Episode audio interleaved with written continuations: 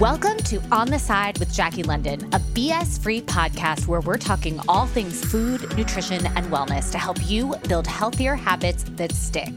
As a registered dietitian, author, journalist, and former clinician turned content creator, I've heard and seen it all. Join me each week as I debunk diet myths, explore the latest wellness trends, and answer all of your pressing listener questions. Plus, we'll hear from a guest who will kick off each interview weekly with a soup to nuts rundown and okay, sometimes analysis of what they're eating, cooking, ordering in, or where they're dining out with tons of delicious ideas, lots of laughs, and plenty of pro tips in between.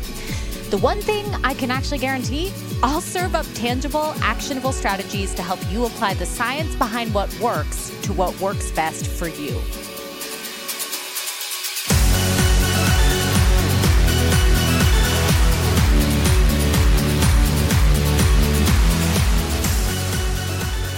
Hey everyone, welcome back to another episode of On the Side with Jackie London. I am so excited to share today's interview with you. This is a fascinating episode, and I think you're going to be so curious. And if you're not already familiar with this incident or scandal, then get ready, buckle up it's time. We're going, we're deep diving here.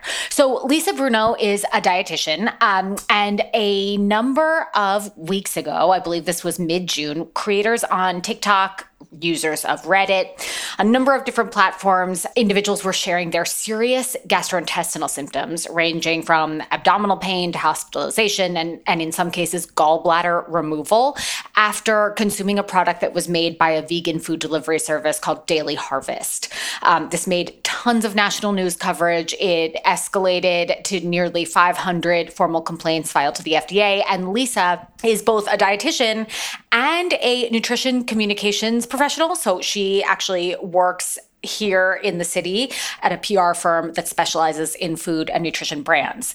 She also was affected by this outbreak of a foodborne illness. So we get into the details on Lisa's experience as a customer, as a PR professional, and what to know about foodborne illness outbreaks in general, what brands, food marketers, and PR pros can learn from the mishandling of this totally disturbing and honestly just very, very poorly um, managed and communicated mishap, this disturbing event, and how to stop something like this from happening again in the future. We also get into some of the brands that Lisa thinks are absolutely doing some amazing work to provide customers with both delicious, nutritious, and safe food products, and also um, kind of identify what components of that of that marketing and that supply chain and that entire supply chain production process, the go to market process for so many of these brands actually looks like. So that was totally fascinating. We also come out of this with a number of different takeaways that I think you're going to find super interesting. So I am going to stop talking now and I am going to let Lisa tell you her story and I I really I can't wait to hear what you guys think about this episode. I think you're really going to enjoy it. If you like what you hear here, please go ahead, leave us a rating and a review on whatever podcast platform you're listening to this episode right now. I would be eternally grateful. All right. Without further ado, here we go. Lisa Bruno. Can't wait to hear what you think. And as always, you can reach me at Jaclyn London RD on Instagram with any questions or just to say hi.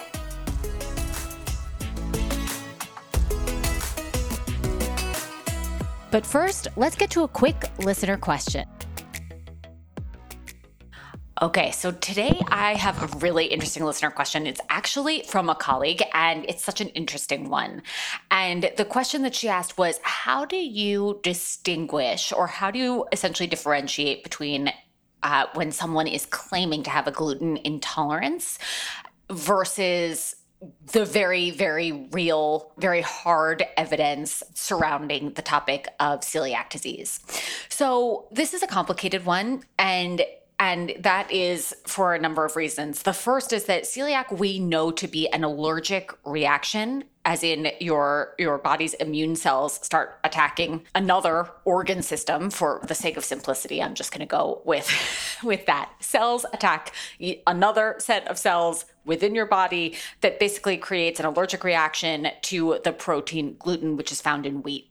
The thing about gluten intolerance and any type of food intolerance is that it's a lot softer because there's no um, there's no biomarker or indication of the damage that we'd often see with a patient with celiac disease or with anyone of any type of allergy, right? Like if you are allergic to bees and you're stung by a bee, your body will have an immune response, immune mediated response.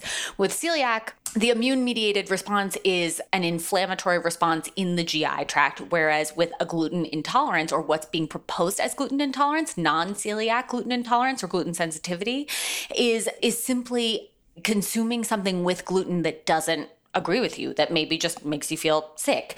The evidence, there's some evidence on this. It's not vastly or deeply or well powered uh, from a study design perspective. There's not a tremendous amount of research out there. But here's what I would say on this topic is that anytime someone is concerned about an intolerance or expresses concern about an intolerance, the questions, the follow up questions become the most critical questions. So, the first thing that I would want to know is okay, what are the types of foods that you are seeing this reaction or this, these symptoms um, in response to, right? Are they actually gluten containing foods or are they other types of carbohydrate foods? And if they're other types of carbohydrate foods, then it's worth probing further into understanding okay, well, what exactly, what else is happening in the course of the day that is getting you to feel a certain way physically. Because I think the worst thing that you can possibly do, and I'm going to use an extreme word here, but I I think that it can be very easy as evidence-based practitioners, as dietitians, to sort of quickly say, okay, wait a sec, uh, that's not a thing right? Like in your head, the inner monologue is a little bit like that's not a thing. But the thing is that if someone is has genuine feelings of discomfort, abdominal pain, um, diarrhea, vomiting, nausea, whatever it is, any type, or even just none of that, but just like gas and bloating, and it's just really uncomfortable. Like after a while, you start to feel like, okay, something I'm eating isn't working, and I don't know if that's real or not or if i don't know if that's coming from something I, that can feel if some if if someone is expressing that to a practitioner, to a dietitian, and the response is like, uh, that's not a thing, right? Then automatically you feel a little bit gaslit as the patient. And that was the extreme word I wanted to use there gaslighting. so I would say it only is a gluten sensitivity, gluten intolerance may very well be a real thing. We simply don't have enough evidence to tell us that it's not real, right? So we've got to treat it like it might be something worth understanding more about, worth getting curious about, and discovering exactly when certain symptoms are coming about, what's happening, what else is going on in a patient's life and lifestyle, and how can we best work with them to figure out truly both how to how to avoid gluten containing foods if that's the goal or to help them feel better even if that means including some gluten containing foods and using that as a trial and error point of starting right? Of starting a, ther- a medical nutrition therapy treatment plan. So I think again, the answer is going to depend on who you're talking to and who the patient is and how willing they are to kind of document the things that Uh, that come along with a food journal, right? Like document in detail, like I felt like X when I ate this type of bread, or I felt great when I ate X type of bread. I'm not getting those symptoms from gluten free bread as I'm getting from wheat bread. This is, you know, probably the lamest example I can give, but it's a pretty solidly clear one, right? Is that like it may very well be a a, mild intolerance to FODMAPs, which is, uh, I'm not even going to go there with the full name right now because I just feel like it would come out like a word salad. Fructo oligosaccharides, monosaccharides, and polyols. I think I got it. okay. Anyway, the point is, those are short chain carbohydrates that are found in lots of different types of foods. And because they're so random, it's very possible that someone who is expressing feelings of gluten sensitivity or feeling like they might be intolerant to gluten, it could very well be that they are actually responding to the FODMAPs found in food. So the, the intervention may actually be a low FODMAP diet. So example, and that and and by nature of what a low FODMAP diet is, that will also be much lower in gluten. So it may very well be that really what so many of us are experiencing is this somewhat intolerance to many different types of of those short chain carbohydrates that are more challenging for many people to digest and absorb in a way that feels comfortable to them. So it may be worth exploring some more of those types of foods and seeing if there's some alignment between FODMAP foods and a person's stated symptoms or if it's really about gluten and then in that case, you know, you're really f- much more focused on gluten containing foods. But either either option gives you an exploratory moment to find out what's really going on with the patient and what's what really is triggering certain symptoms and working with them to to experiment in a little trial and error and test what works versus what doesn't work all right i hope that helps um, in general i'm just a big fan of when someone expresses discomfort with anything leaning into that and helping them through that rather than saying ah, not really. That's probably not it. You know, it, it just gives you a more of like a yes and approach to say, okay, those are the symptoms. Let's let's go from there. And using that as your jumping off point. All right, let's get into our episode.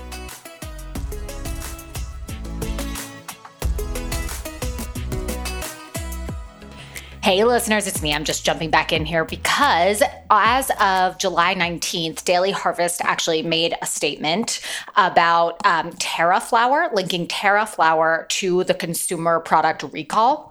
Um, they're saying that that this is the ingredient that is to blame for the for the symptoms and the foodborne illness that so many people, hundreds of people, have experienced. So I just wanted to provide a little bit of an update, just given that that's kind of breaking news, but they don't actually know much more than that. So just wanted to jump in here, share that update, and now I will let us get back to the episode. As of the time of the recording with Lisa, we did not know what ingredient was causing um, illness and was causing those symptoms. So just wanted to give a little bit more context, and I hope you enjoy. All right, let's start with the backstory. Start from June of 2021. Let's start from there. Perfect. So I was on maternity leave, um, and arguably, I'm not like checking my LinkedIn or anything, but I got a notification like pushed to my phone from a recruiter for Daily Harvest. They were looking for a dietitian, and I was like, eh, like, you know, I remember that. I feel like I remember seeing that job, which is the craziest thing. Interesting. Okay. Mm-hmm. I was like, oh, this is interesting. I'll certainly talk with them. Um, it's always like one of those thoughts in your head. You work at an agency, like, is yes. it like the right change to go in house? So I wasn't in a place of job change. I love my current job. I wasn't planning on doing anything, but I was like, what's the harm in a conversation? So I go through the process of talking to the recruiter, talking to the communications department, like who was leading that, um, who strangely enough I knew from past agency life.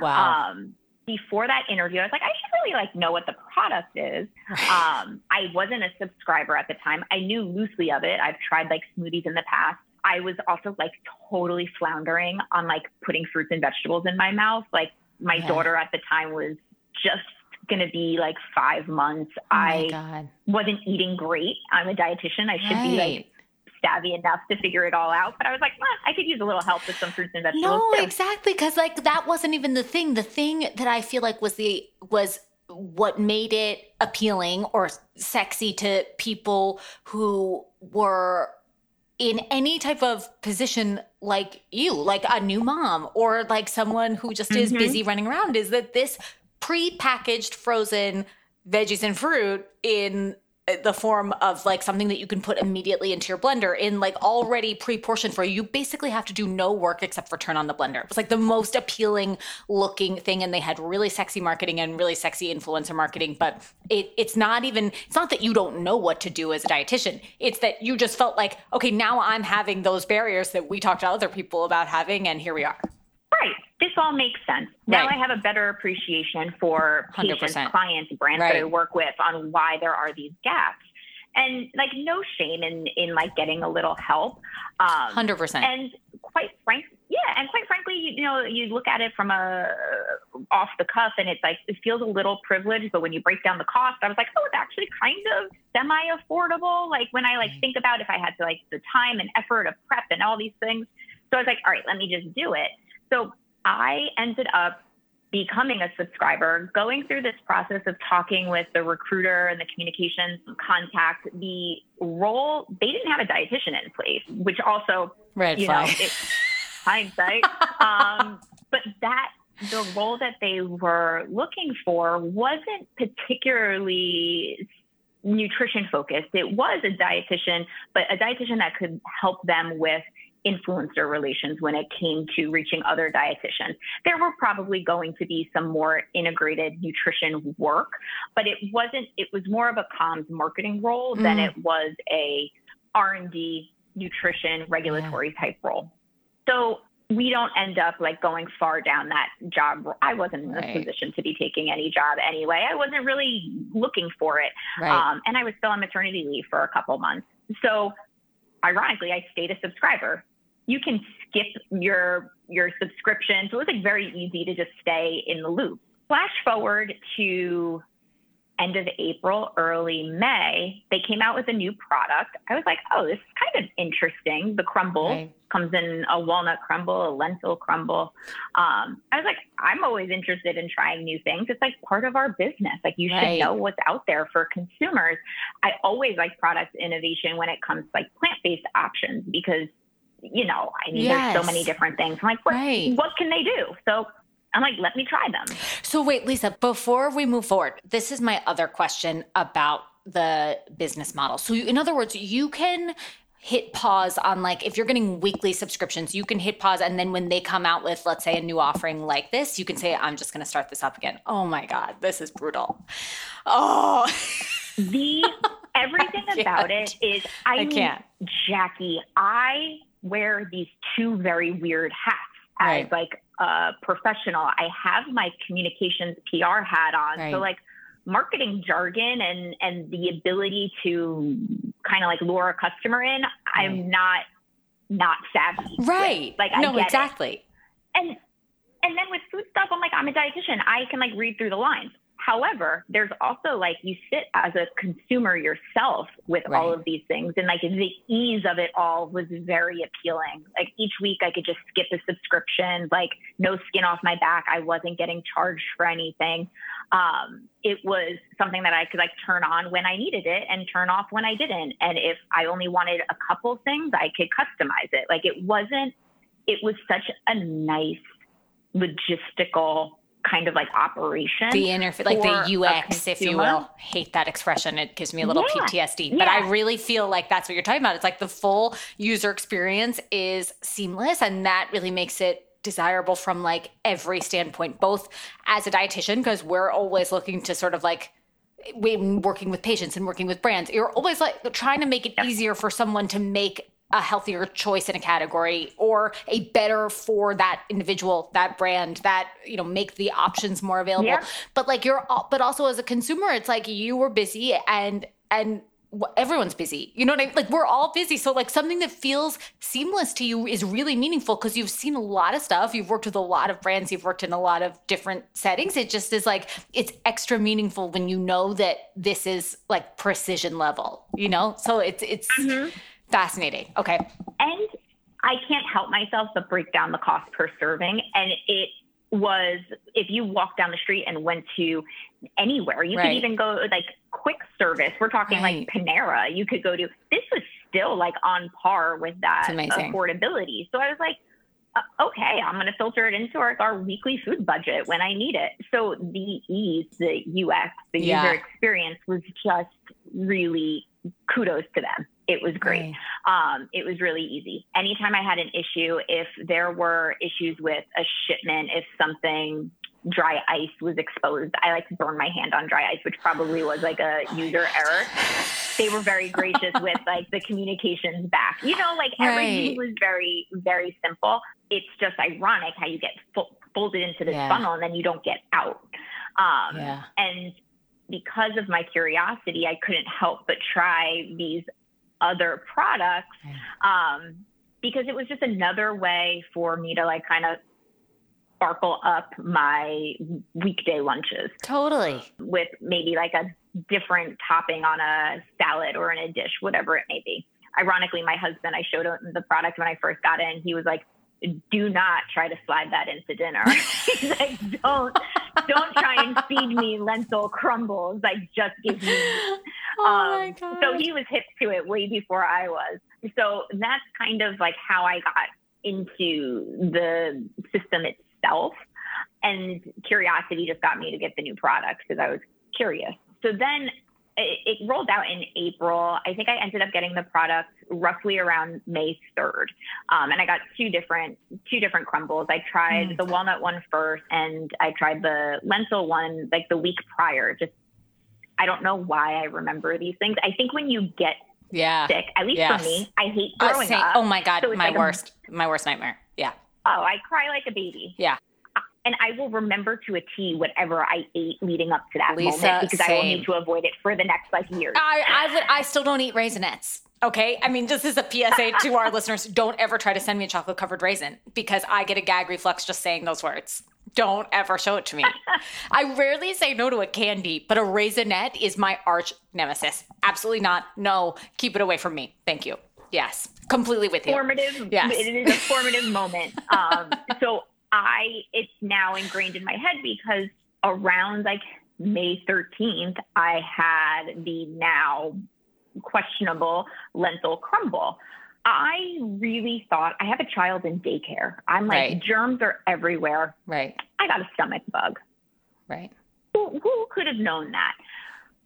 I now in hindsight, like looking back, I was feeling kind of uncomfortable for like 24, 36 hours before I actually got sick. Oh. Um, but it felt pretty similar to like a stomach bug, chills, fevers, vomiting, right. lethargy. I was noticing things that I guess like this is the podcast we're on, so TMI. Yeah. My urine was really dark, and I was like, huh. wow, I must be really dehydrated. Right. But this like it's like really dark. It like wasn't normal. Right. But I was like, I have a stomach bug. I'm dehydrated. And I just kind of like put it to bed it was, I perked up within like 24 hours, but I was still feeling off. I, oddly enough, had a physical, like an annual physical, oh two days after I was sick. This timing is unreal. I mean, everything about like everything about this whole story so far, I'm just like, first of all, I'm riveted. I hope our listeners are riveted too, because I really can't get over this in so many different ways that we'll get into all of them, but you keep going. I'm going to not interrupt you. Yeah. okay. So I had this annual physical. It's also a shout out for people to schedule their annual physicals because you just like never know totally. what's going on in your body. Totally. Sunday I get sick. I feel better throughout the week, yeah. but not normal. I get sick again that following Friday, but like worse. I was down for the count for, I was in bed. I was sick six o'clock in the morning on a Friday. I didn't get out of bed until 730 the next day. That Monday, I had the physical. Were you eating normally in that week in between, or not really? Like it was just like, uh. I was eating like, you know, when you throw up, you're yeah. kind of like, oh, I'm kind of scared of food. Yes. So I was eating like bland. Brat, brat diet. Like, I was a brat. I mean, brat I protocol. was like, here's your nutrition therapy, right. Lisa. So yeah, that's where I was. Wow. So that whole week, I was kind of like a little weird. Um, and I'm taking you with dates because it's so important for what ended up happening when the recall came out. Oh so God. this is all happening between May 15th and May 23rd. Um, so leading into that Memorial Day timeframe for right. like easy context, um, I get my blood work done. I have been a arguably healthy person with normal blood work always my blood work comes back with elevated AST, ALT, GGT. All of your liver functions were like off the charts. And my cholesterol, like I had weird cholesterol readings. And I'm like, what? Like, what is going on with me? I immediately go to, I have liver disease. Like I like kind of went uh, that is exactly by the way I, what you're describing right now is exactly the process that i that if this had happened to me i would have gone through every single step i would have thought that it was just dehydration when i saw the dark urine i would have been like oh my god i just like i got the, yeah. i have the chills because it's so relatable when you have clinical experience like we we it's like you know too much on one hand and then on the other hand you don't expect you don't know what you can't know which is that it was some type of foodborne illness. Like you wouldn't have known that. Okay, keep going. No. And I asked my doctor when I was at that physical before the blood work, yeah. like, oh, hey, I had the stomach bug. Like, is it okay for me to have blood work? He's like, oh, yeah, it's totally fine. Like, don't worry about it. When those readings came back, he was kind of like, do you overconsume alcohol? I was like, I don't overconsume alcohol. But like, do I want to have a drink here and there? Yeah, sure. But like, I am not, right. I am not a candidate for liver, liver disease because of mm. chronic use of alcohol. Um, so like that couldn't have been the issue. I had follow up blood work um, because this whole time I'm never thinking I ate something right. that is affecting my liver. Right. I'm thinking that I got sick. Maybe it was a side effect and that happened. Doctor was like, no, that can't be the case. So I'm thinking it's something bigger. Quite honestly, the doctor's thinking, okay, we're going to retest your blood work. If it doesn't come down, next thing you have to do is an ultrasound to see if you have any liver damage. Mm. So I'm here thinking there's something wrong with me. I get follow up blood work, test is still high, only on my liver function. I'm still getting those elevated levels. That is early June. I'm waiting for like more feedback from the doctor. Now it's around June 15th. So leading into Father's Day weekend. And I get an email from Daily Harvest. it's like, hey, we're getting a couple reports of um, customers complaining of gastrointestinal discomfort. Um, just make sure you cook your crumbles to 165 degrees. Um, here's a $10 credit. Oh my God. I gotta wait. We gotta, we gotta pause right there because I, I think I'm getting a symptom of lentil crumbles just hearing this. Okay. Okay. Wait a second. So first of all, so now this is, so you had technically consumed the product on May 13th ish time frame. You were sick for a week. You happen to have a physical. You get your liver function tests back. They're all out of whack. You get a repeat blood test just to verify that those res- results were not, in fact, an actual fluke, and they weren't. And then here we are, mid June, literally one full month later, with an email from Daily mm-hmm. Harvest and a fucking $10 coupon. Can you cover do you take insurance, Daily Harvest? I mean, like that's what. I so I won't forget, like sitting on my couch. It's a Friday night, and I'm like, oh my god. Like they just offered people a $10 credit. Like it was basically like, hey guys, it's not us, it's you here's your $10 credit. Make sure you cook your lentils to 165 degrees, which to the lay person is like, oh, okay. But to me, I was like, why in God's name do you have a temperature to cook your beans to? Like, there's no way you're putting a meat thermometer in a lentil bean and getting exactly. an accurate reading. It's really difficult to do that. Then on the other side of my marketing hat, I'm like, maybe they have experience with customers like eating their food frozen because I don't know, people do crazy things. So maybe this was like their way of adding an instruction just to make sure they cover all their bases. I'm giving everybody benefit of the doubt on this one, but that temperature cooking instruction was peculiar from the jump. And yeah. I didn't, shame on me. I should have thought a little bit harder about it. Oh my God, so like, no, don't even say that. Don't even say that. That is full blown, this is a full blown blame the victim situation. And what I, and I, I gotta say, like, if just to just to add a little bit more context for our listeners for this. So there's a protein in beans called lectins. Dr Steven Gundry has made a fuck ton of money off of exploiting the problem of lectins. There's no problem with lectins. They're found in raw foods. Like if you cook your foods properly then you won't have this problem and there's no problem with it. The thing mm-hmm. that drives me crazy about it is that it's tapping into both anyone anywhere who's ever heard that before number one which he has a very popular podcast also. So like it's possible people have heard that before and it's insane. So let me just lay that foundation. Oh well and then there's the fact that like who's not who's eating raw food number two. And number three is that if presume i'm guessing you have to cook it in a microwave right? Like that would be so then it's even safer. so safer. microwave. right. So then either way it's even safer because you can literally see when a bean cooks versus like a, using an actual thermometer. You know when it's done. Right. It's so unnecessary. But this email yes, talking okay. about lectins they note raw lentils contain a type of protein that could cause gastrointestinal symptoms unless they're thoroughly cooked. Like so they're already like framing it up like we gave you all like we brought the horse to water. We're just asking you to drink it appropriately. Um, it was bizarre. It was a bizarre email. I was ashamed to be a communication practitioner right. Right. and see that email go out because it made me sweat. Like you have customers that are complaining of a physical ailment and you're going to give them $10 for their pain. I couldn't even wrap my arms around it. It was just so tone deaf. Oh my God, and beyond. Then two days later, the email comes out of throw your lentil, throw your lentil crumbles away. Um, there's basically something wrong with them. That's when I was like, what the fuck is happening? And I started to just kind of like Google. Bon Appetit had this amazing article on it. And as I started to read customer accounts of what they were experiencing, which arguably were significantly more severe than what I was, I was enraged. I was like, wait a minute. This is everything I've experienced and more, quite frankly. People are having their gallbladders removed. People have chronic, like severe liver damage. They're in the ER. I had a, I was vomiting. Like it could have been so much worse.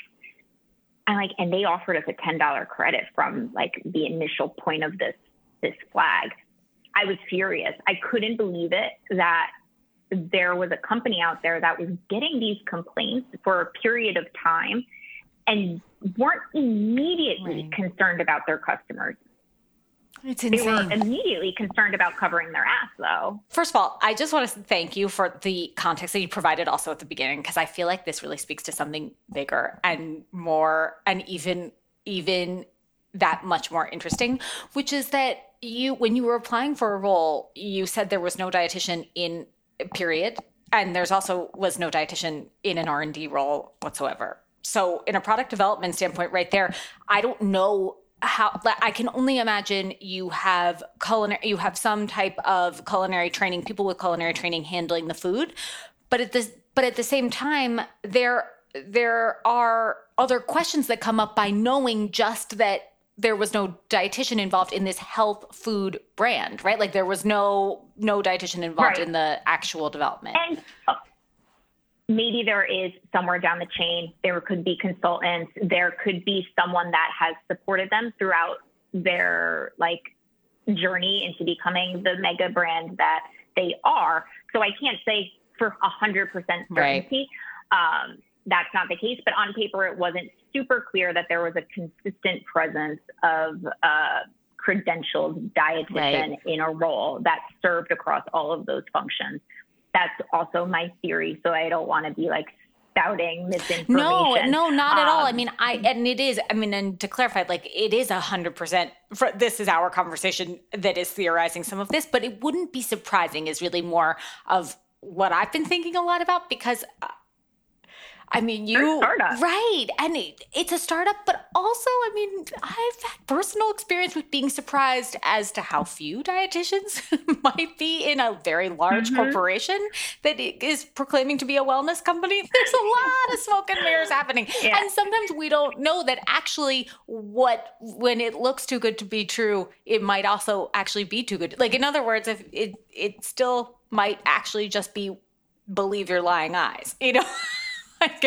yeah. And that's what that's why I say like shame on me because there are parts of me through the whole process that's like the temperature cooking was a yeah. red flag to me. There were certain things that I was like, this is all very weird. Why am I not fully questioning it? Right. Um, but it goes back to like your your trust as a consumer with right. brands that on the surface look so properly packaged. And that's where marketing becomes yes so powerful and why it's so important that the general consumer knows experts to lean on because you can be really seduced by a shiny thing, a, a beautifully packaged, craft, craftly, artful words that yeah. describe something that fill a gap in your life. And for me, that brand was filling a gap in my life where I was like, I just don't have time to be like the smoothie queen. Like right. I don't have it. Um, right. Um, and I needed it. I didn't feel myself. I needed some extra fruits and vegetables. No shame right. on that. Most of us do. It's just ironic that one year later, all of this comes to fruition with a brand that I kind of had like an interesting relationship with. Okay, I have more. I got to back up because there's a couple other. I have many, many questions for you, but there's this other thing I was thinking about as you were saying that. When because this is the other big question mark as someone just following the story, right? Like as an outsider. When your doctor saw those your blood work and when you I'm and I'm guessing like you had you then maybe after receiving the email, did you like had you followed followed up with him after that and you were like, "Huh, these things are happening. Did he have any? Yeah. Lisa's nodding right now. Did he have any? Was he like, oh, I've heard of this. It's called XYZ toxin or whatever? No. No. okay. Nobody kind of, nobody right. knew what the heck was going on. Um, I was in this like gray period where I was like just we should go for more tests, wait till the tests come back. And like as everything started to transpire and I started to get results, then I started to see the news from Daily Harvest. I was like, oh, this just makes more sense. But it was also very indicative of like the faults in our conventional healthcare system where they're just trying to like treat what they see immediately and not really dive into the, like the underlying issue. Like, let's run another test. We'll do an ultrasound. Like, it's not that. Did you drink a lot of alcohol? Like, it was just so baseline. I ended up going to a homeopathic doctor. Wow. Before I heard the news from Daily Harvest, because I was so distraught with thinking there was something going on internally that I didn't know for the last right. year that's affecting my liver that I, and I was disappointed with my physician's wow. recommendation. Yeah. And how hard it was to get him on the phone. That's a whole side conversation. Oh my God, is that like so just to get follow up on right? Well, just to get follow up on the blood results that I got the second time around, I had to have four phone calls with the office, and I never talked to him. I just talked to a, a nurse. I'm thinking no. that was just kind of like the middleman. So I was frustrated. Right. So I go to a doctor who's an MD but practices in a homeopathic capacity. And I had a whole conversation with her for an hour in person where we kind of like troubleshooted what could have potentially been happening. This is before I knew the Daily Harvest right. situation. Once I heard that, I ended up having a follow up session with her, just like on the books anyway. So I was talking to her about it, and she she heard about it. So it's it's just interesting to see oh different schools of thought when we look at healthcare because we're conditioned to go one way, and there are other points of view and they're controversial, but it's also a interesting experience for someone as a health professional as well to see these different schools of thoughts in, in medical doctors. Yeah. So that's probably a whole other conversation in itself. But oh. she was very interested. She said, let me know how your follow up blood work goes. If it is still elevated, I have additional testing or other remedies that we can look at to help restore liver function or address some of those issues. There felt there was a sense of like, I'll help you through this journey versus like, I don't know, radio silence. Like that's kind of what I got from my oh my god my doctor. Okay. Yeah. Wow. That is so upsetting and also such a reality and i i mean my obgyn for example like i'm sure this is a similar thing with you like but that i'm thinking of that physician in particular who i actually I love and I trust her very much when I get to see her. But to get to see her, when you have to change an appointment, you're going to a master switchboard. And then I have to and then it's like if i'm not on the like let's just say i was away from my phone or i couldn't log in for whatever reason on my computer or my computer decided to start seizing for whatever reason as happened mm-hmm. when we were trying to get on to this interview today like yeah. then i can't then the only thing i'm left with is literally nothing because then the only thing that's in between those things when it's not an emergency but it is important is is the er right? Like that's the only because you can't it's very hard to get somebody on the phone or to get somebody to just simply respond to you in real time in some way and say let's work on this together. And that's where this this is such a huge point I think you're making which is like the attitude from this practitioner was let's work on this together and I'm here for you. And you got radio silence from your traditional physician. And also one other thing I want to say on this is the reaction of saying are you drinking a lot because you're hello, you have a you have, your daughter is less than a year, a year or she's a year and a half. She's a year. Right, yeah, like so. Yeah, she's a year and a half. So ha- so I'm sorry. Do you? Yeah. Excuse me, kind sir, but do you do you know what it's like to be a mom with a one and a half year old? I don't think so because I don't think you have the time. You couldn't make the smoothies. You're not going to make a Bloody Mary. I mean, like you're having 25 times a day. Do you know what I mean? Like I just like look at the patient for crying out loud. Like, hello. It was very. It was frustrating on multiple levels because what I suspect is I had quirky cholesterol reading too, the feedback there was make sure you exercise 30 minutes a day and watch your sweet intake. I was like, do you know me? Like, right. y- you don't know my lifestyle, I guess, even though we go through all the paperwork to explain what that lifestyle is. Like, why is this not jumping off the, the paper of like, this seems really odd? Um, why did, why do we think this happened? Instead, you're just putting the onus on me to say like you're doing something wrong. Please change that. That's a huge reason why we have so many mind. people in an right. adult population that do not go see their doctors. Right. Like why do you think we have chronic diseases? Like this is why because people don't have the support to prevent those diseases. Right.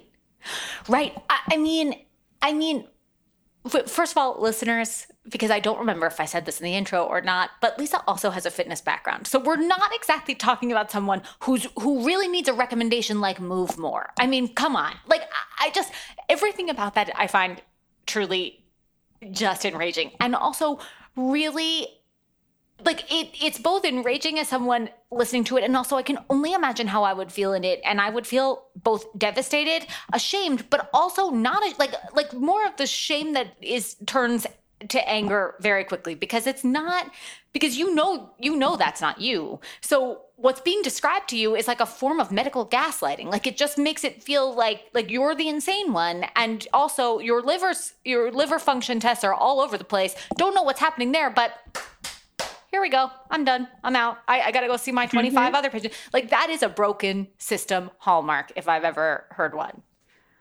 Unreal. 100%. 100%. And that's where the frustration lied because in this whole situation, you have your physician kind of gaslighting you. And then you have the company that you're like, wait a minute, I think you made me sick, gaslighting you. So now it's just this spiral of like shame, shame, shame. Right. I did something wrong when I was just trying to do the right thing. Right. Um, so it was wild. So then I went on this like journey of like, I'm going to report you up and down the chain to like all of the appropriate channels. Yes. Um, and contacted the FDA and the FDA did an interview. And what was interesting about that was there was supposedly cases that were being reported around Memorial Day. Oh yeah that the FDA was aware of, which means Daily Harvest was aware of it. Why did it take you almost a month to contact customers about that? To me, right. I was like, what the hell was going on over there? Were you hoping it was going to just disappear?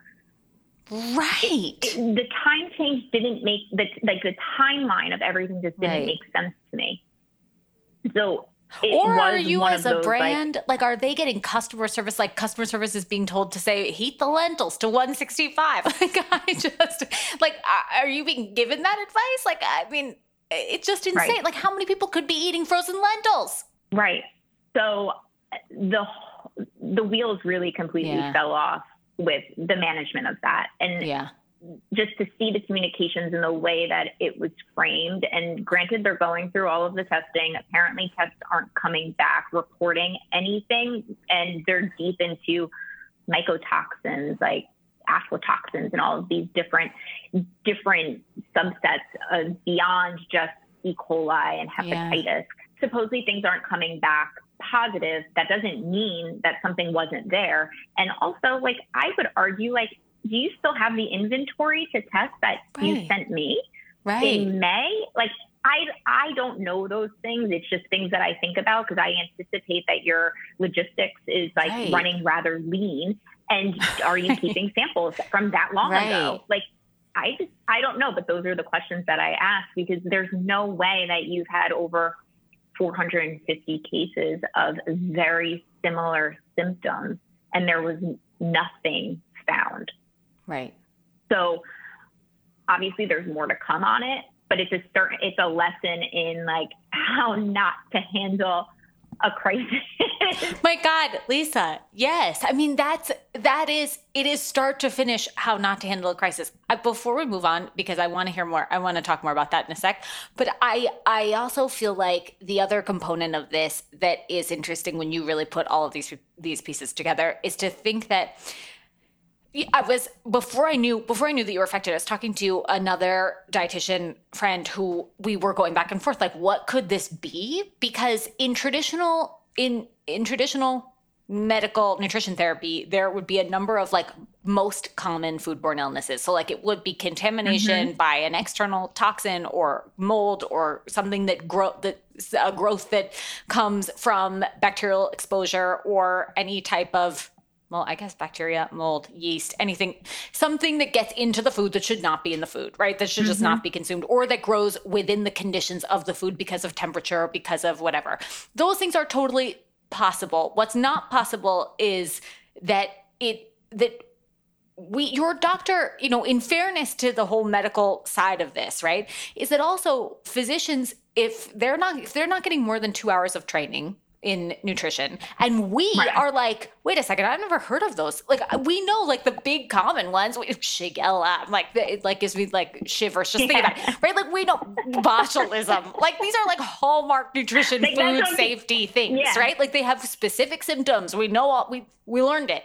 But we are not we don't know what we don't know. And the fact that no one that like this is still like such a mystery to everybody is also just terrifying because it creates that total fear and this like what is wrong with me thing that where you assume that it's got to be you until you until until it's out in the open and until you realize that actually other people are struggling with this too and that's that's like what yeah. i'm at least grateful for is like if there's one thing like one major lesson from this is that if your consumers are talking about it on tiktok on reddit you that's this is where people are convening to speak about a problem.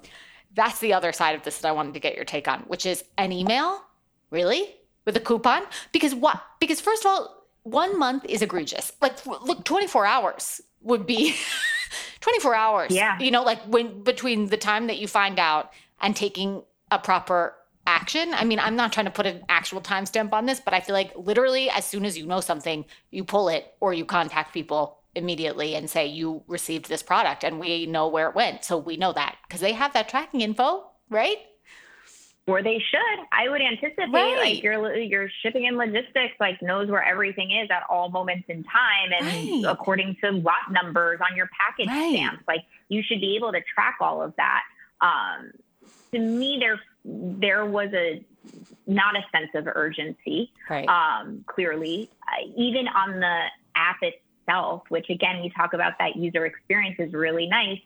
There wasn't a flag on that app, on that homepage for maybe two weeks after that initial email came out for the recall. Like it took time for them to have a call to action of like update on our lentil, our lentil recall.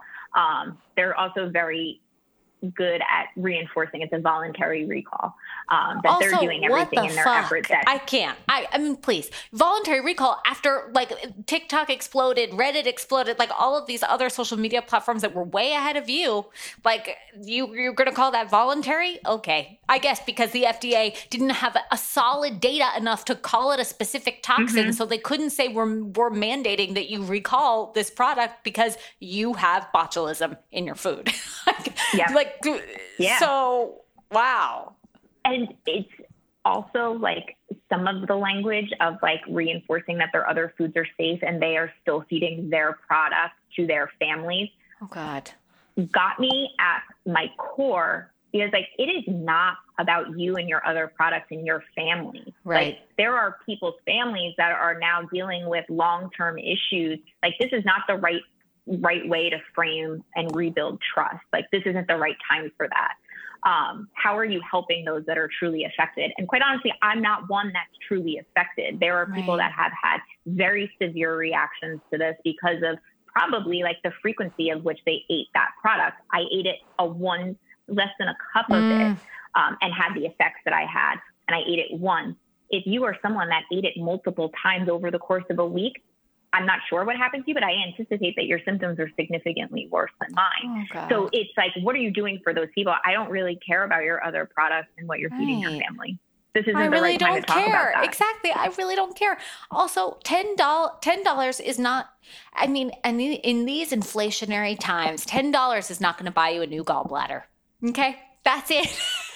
it's ten dollars. It's not giving back a gallbladder. Copay. Won't even cover. It won't even cover a copay for anything. I mean, I can't even think nothing. of a thing that that would cover. No, nothing.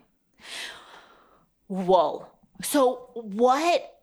So obviously you canceled your subscription. So funny. I still have it, and okay. I still have the product because I am very because, curious yes, to just exactly. see how everything transpires. Right. And when I spoke with when I did the FDA interview because anyone that has a, a situation and mm. symptoms from it, you can contact your state FDA office.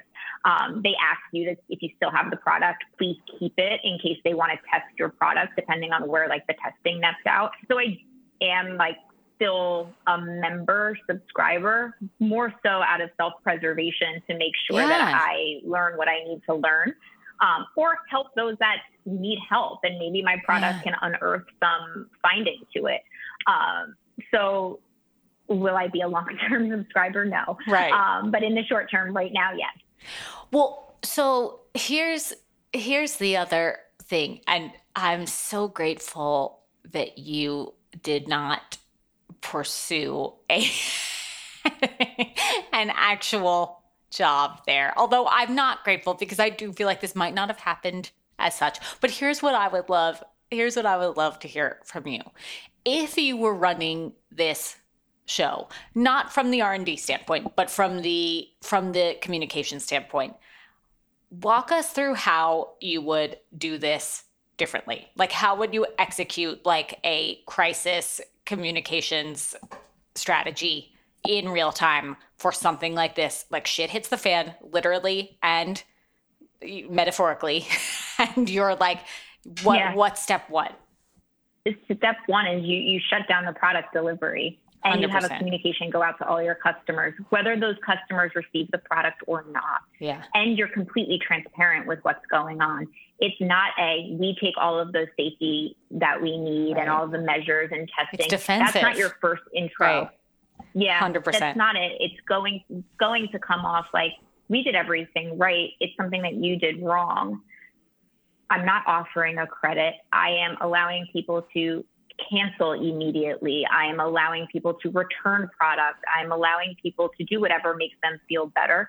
But my first communication to you is as soon as that customer complaint comes in. Number the first customer complaint. I'm not waiting till there's a quantity of 10, no. 20, 50 your gold standard is the safety of your customers. That's what your business right. is built on, especially as a food company.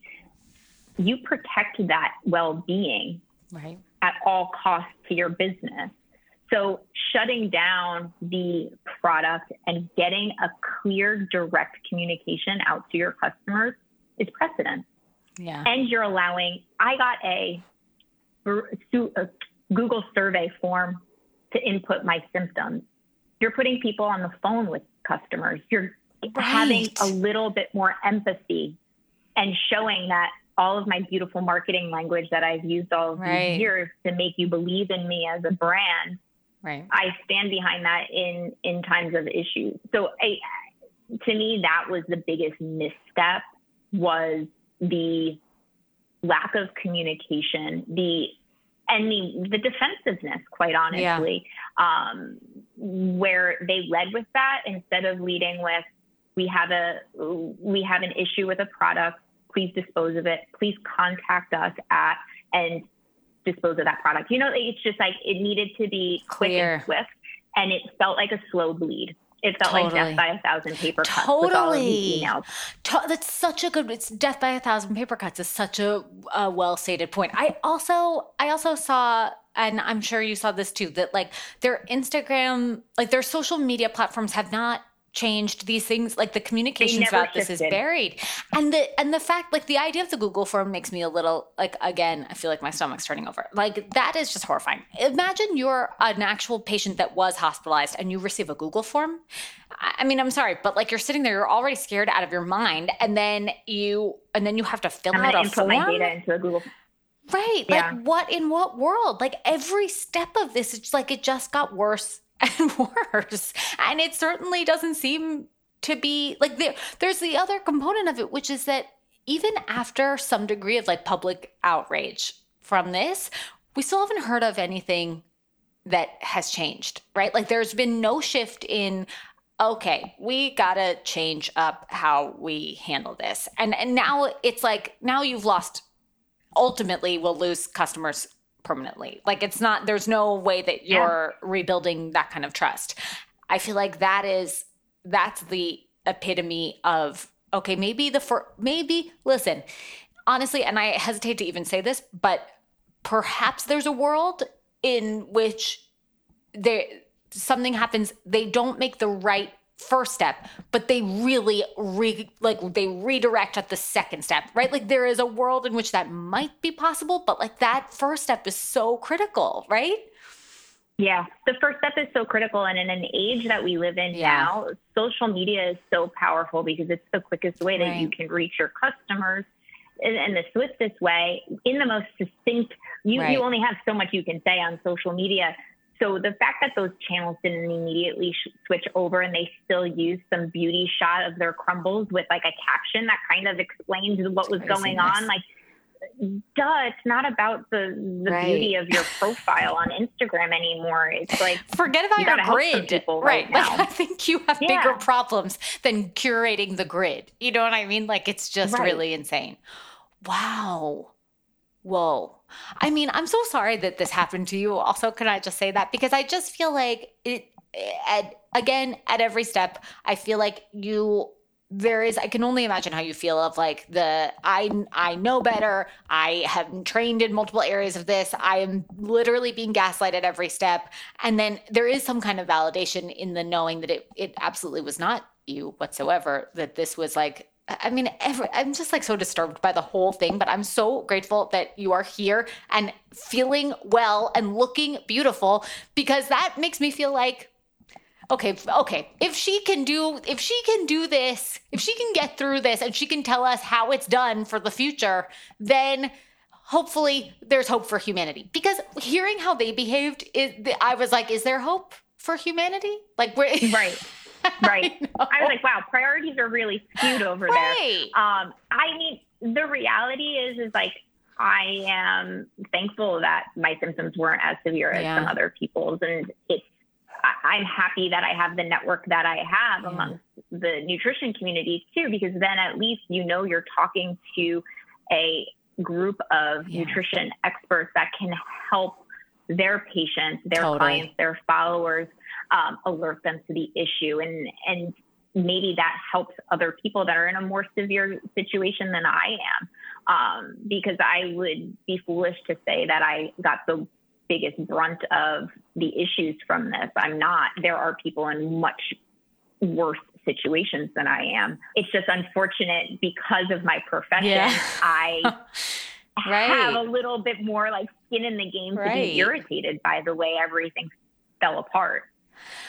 Completely. I mean, okay, I want to switch gears to something else that is related because I just want I want to I want to tap your expertise for something and you can tell me that you can name qualities if you feel like it's better if you feel like this would be you'd rather name qualities. But I would love to know from your perspective like uh, are there if you had to name maybe one or two food brands food companies people in this sort of better for you food nutrition space not necessarily people but let's say let's say household names or not or lesser known brands who do you think is is at this moment executing on we are telling you who we are and we are finding the consumer that is meant to have the product that the products that we make are there any that come to mind? I think Siggi's does a great job. Yes. Quite honestly. Agree. Um, they are transparent. Yeah. They innovate and they still stay within their their philosophy and have never really deviated from it. They can continue to stay on trend with what customers are looking for without kind of breaking their nutrition ethos. Um, yeah. They've done a great job. Um, and they also like the man behind Siggi, Siggi, like he's out there. Like there's nothing that tells your story better than like the actual person that created your product. Um, and I think that's really special.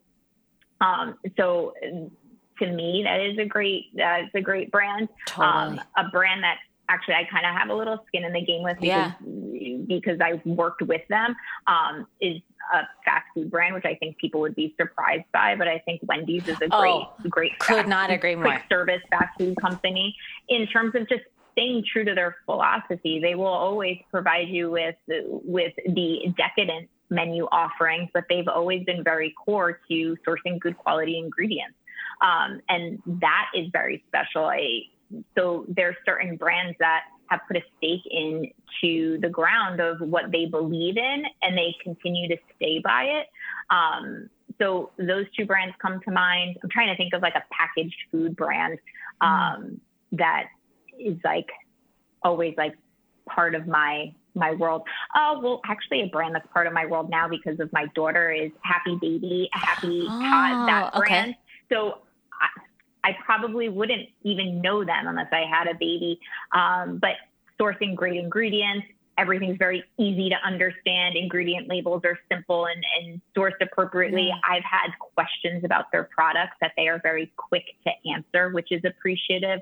Um, on my side, it's just like, wow, you like really care about your customer. Um, I think that responsiveness is great. So I think those are like getting those off the top. Like those examples. are the three I'm thinking about, and then I'm going to go to sleep and think about some other ones. No, but, I know, um, I know. That's how it always happens. Immediately. That's how it always happens. But what I love about the answer you just gave, first of all, is that you talked about a CPG food product, you talked about a, a restaurant chain, a QSR, and then and then you talked about a baby food company. That's like the perfect answer, Lisa. And I just put Lisa on the spot, by the way. I did not even ask her to think about that ahead of time. That was totally on the spot.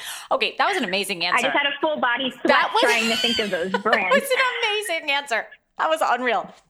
What, but what you said about the baby food actually really speaks to the current, this current uh, crisis, essentially, right? Like a Daily Harvest crisis, and the the complete mm-hmm. juxtaposition about what's going on here. Because with ba- with babies. Who could be more innocent than tiny babies, new humans? Like, we're new mm-hmm. to the mm-hmm. world, right? Like, who can be? So, there is this like general sense of we understand you as the parent wanting to take care of your ba- like cultivating that sense but what's crazy on the polar opposite side of the spectrum is that how is it if they if this had been handled or managed in any way in a smarter actually UX, a smarter initial onboarding of their customer, right? Like then maybe knowing that you never really know what's going on in somebody's life is sort of what i'm getting at right? Like is that is that there's an assumption that if you're buying baby food presumably you are a parent or a caretaker.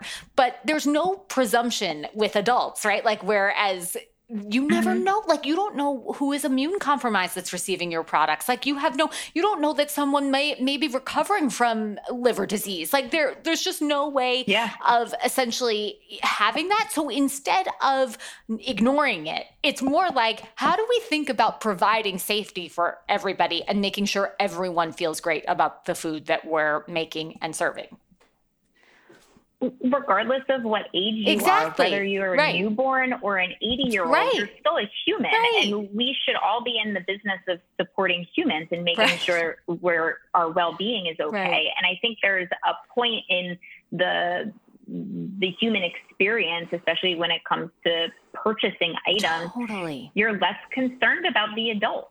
Right. Right.